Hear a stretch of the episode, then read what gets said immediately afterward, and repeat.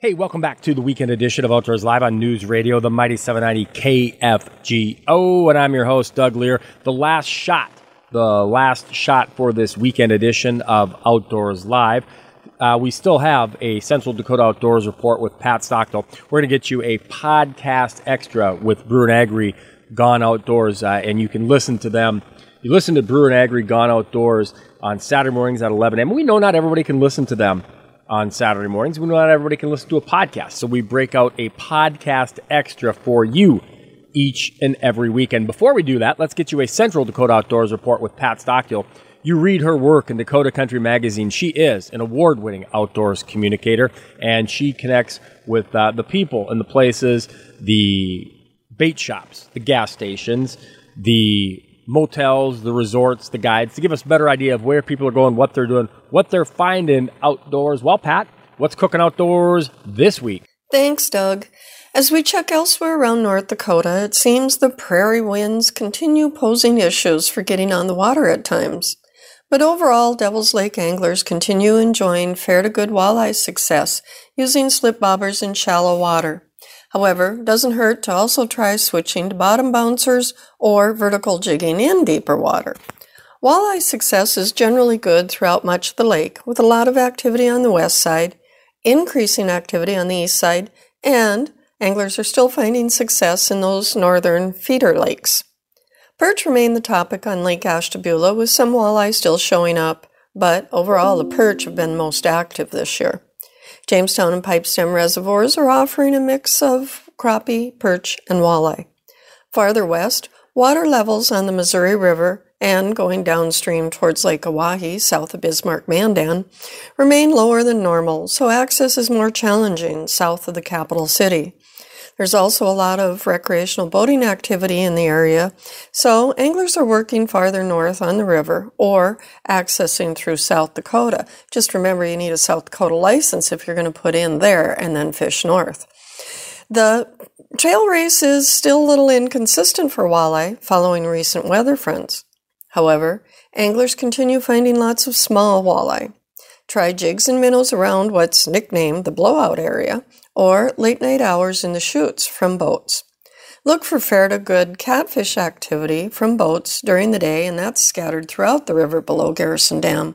Trout and salmon activity should pick up soon as we move deeper into the summer months. Try the boat ramp, rocks, or the Army Corps of Engineers campground from shore using night crawlers or minnows for both walleye and catfish. You'll find them during the day.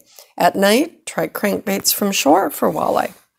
Moving up and over Garrison Dam, Lake Sakakawea is improving for walleye on the east end, but it's still a little inconsistent.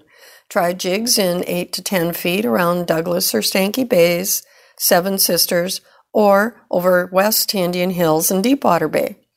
The best success seems to be along the north shore yet rather than the south side on the east end. Also try spinners and bottom bouncers with night crawlers. The Van Hook arm is definitely producing walleye with bigger sizes still coming from the southern end of the arm around the old original river channel. Try crankbaits. Or a variety of presentations, but there's a general switch to night crawlers. There's a lot of eater sized fish close to the upper end of the arm using live bait presentations as well. Appreciate that report. That is Pat Stockdill, and she is an award winning outdoors communicator. Again, read her work in Dakota Country Magazine and various other publications across the Midwest. Right now, it's time to get you that podcast extra from Scotty Brewer and Kyle Agri. You hear Brewer and Agri Gone Outdoors at 11 o'clock on Saturday morning. Not everybody can listen then and not everybody can check out their podcast. So here is a podcast extra from Scotty Brewer and Kyle Agri. Ed Hahn of the National Eagle Center in Wabasha, Minnesota. And uh, we brought Ed on this morning because we are just a couple of days away from Bald Eagle Day on June 20th. And we're going to talk about that, about the center, and about all that they have to offer there. Ed, welcome to Gone Outdoors. Join you this morning.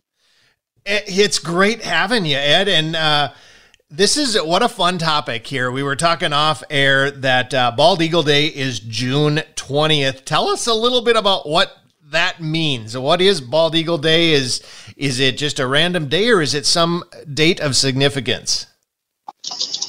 Yeah, well, it really goes back to uh, when the you know the first Congress of the United States, uh, back in the founding of the country, back in the 1780s, uh, you know, chose the bald eagle as the national symbol. Um, it's actually not the uh, national bird yet, uh, but it's the national symbol.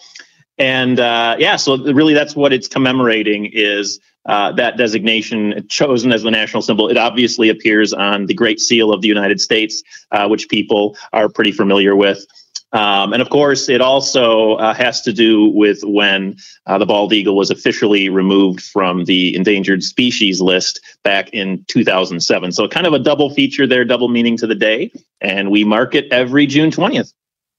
Hey, Ed, I got a question for you. Um, you know, over the years, it seems like we're seeing more and more bald eagles. They're such a majestic creature. People stop what they're doing when they see one because it's it's so cool. But it seems to be more and more often.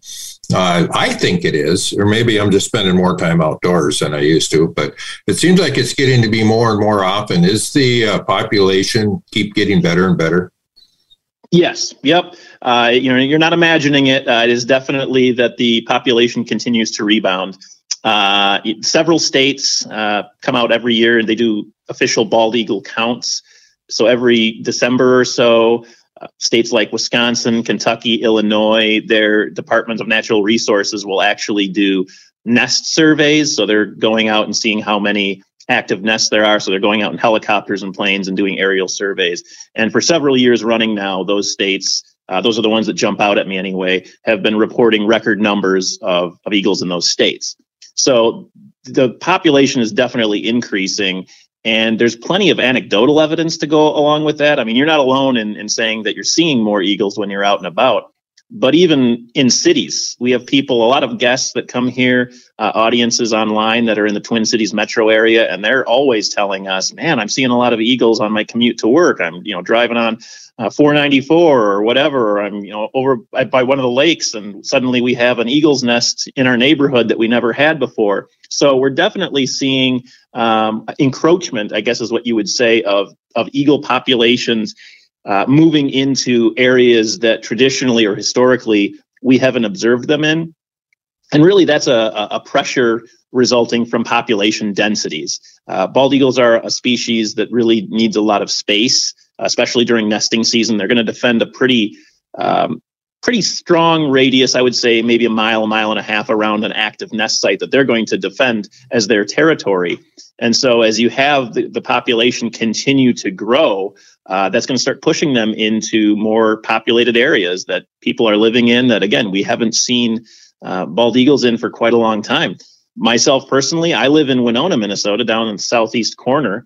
And growing up in Winona, I never saw bald eagles, especially in town. And now there's at least half a dozen that routinely hang out on Lake Winona. And I've even been driving through the center of town and I, you know, I'm driving and I look up and I see eagles chasing each other over the city. Again, 20 years ago, 30 years ago, I didn't see that. So they are back, you know, really doing well. There's still things out there in the environment um, that, that pose threats to them. This year, there was actually a lot of uh, coverage and concern about the avian flu that came through with the spring migration. Um, there were definitely reports of infected eagles being admitted to places like the University of Minnesota Raptor Center, uh, which is something they really didn't see in the last outbreak in 2015. Uh, but we do know that avian flu is pretty much 100% fatal in raptors. So once an eagle gets exposed to it, uh, that's going to be a death sentence. And that can certainly impact the nests, which we saw this spring. You know, Ed, I uh, I want to come back to that avian flu conversation, but just what a, a, impressive success story for these birds. You said earlier, was it 2007 that they were removed from the endangered species list? Correct. Yep. What, 15 years? So 15 years they've gone from, uh, you know, just creeping out of the endangered species categorization, and now we're seeing them flourish and and population increases. What a spectacular uh, success story! That's fantastic. Absolutely. Going back to the avian flu, uh, you know, here in, in the Dakotas, we saw that affect many waterfowl. I know a lot of spring light goose hunters were seeing that out there. Would that be where a bald eagle might get you know, infected or, or contract that type of disease? Because I know they do feed on um, waterfowl at some points in time. Yeah. Uh, so what happens? It's pretty interesting. So what we do know is that avian flu is not an aerosol virus, so it's not spread through the air. It is spread through contact with infected bodily fluids. So you know, if it's being primarily uh, carried by the avian species, you know, your geese, your ducks, your swans, whoever else might be coming up uh, from the south during spring migration, uh, whenever they stop over and wherever that may be, yeah, you may have, you know, an eagle that's feeding on a sick goose or a, a, sick duck, or maybe it comes across a carcass because they are scavengers as well. And then they eat that infected waterfowl. Now they're going to be infected because obviously they're going to be getting the blood and the mucus or whatever. Uh, right. Uh, so now they're infected. So that's how it's happening. And, you know, things like nesting season, they're obviously out there getting food for the young. So if they go out there and they're, you know, feeding on a, a goose or a duck and that bird just happened to be infected, well, now they're bringing it back to the nest and they're infecting the young as well. So we did see uh, that happening this spring. Um, it didn't affect all nests, but it was certainly, you know, raising concerns um, for some eagle watchers, and rightfully so, because as far as we know, it is 100% fatal. Um, but at this point, I don't think this year's outbreak poses a significant, you know, long-term impact on the population. Uh, but it will be interesting to see, you know, what happens in in future years. And that's um, that is, that is definitely interesting. We've got about two minutes left in this segment. I don't want to uh, let that go by without talking about the National Eagle Center there in Wabasha. Tell us a little bit about your organization, your facility, and what you guys do there. Yeah, well, we are a uh, museum and interpretive center located here in Wabasha, Minnesota, right on the banks of the Mississippi River. We are home to four bald eagle ambassadors, two males, two females. They are all permanently injured. So we are their caretakers and we work with them to educate the public about eagles, the natural world, raptors, um, all those good things uh, that people are just fascinated by and, and excited to learn about. Uh, we recently we recently reopened from a six month uh, renovation. We have a major renovation and expansion of the center underway, and so anyone who has visited in previous years, if they visit this summer or moving forward, they're going to see a lot of changes in the center, uh, new exhibits, and uh, much improved uh, avian care space for the Eagle ambassadors. It's all about the Eagles, and they now absolutely have a state of the art facility. So I will say, Ed, if uh, any of our listeners are anywhere near Wabasha, they should stop in. I've been there a couple of different times, and it is an amazing, amazing place, and it's really cool to see. So that's my little plug. Hopefully, uh, some of our listeners will stop in sometime. Well, we hope so, and and just to let them know, we are open daily, 10 a.m. to 5 p.m. Fantastic. And is there a uh, website they can go to get any information? Absolutely. They can go to nationaleaglecenter.org. Well, that is going to wrap things up for this weekend edition of Outdoors Live. Appreciate the podcast extra being made available by Scotty Brewer and Kyle Agri. Uh, make sure you check out them Saturday mornings at 11 o'clock. And then also you can check out their podcast at kfgo.com. This has been the weekend edition of Outdoors Live on News Radio, the Mighty 790 KFGO and FM 104.7. Till next time, I'm Doug Leier reminding you, as always, keep your lines tight and your powder dry. Have a great one out there.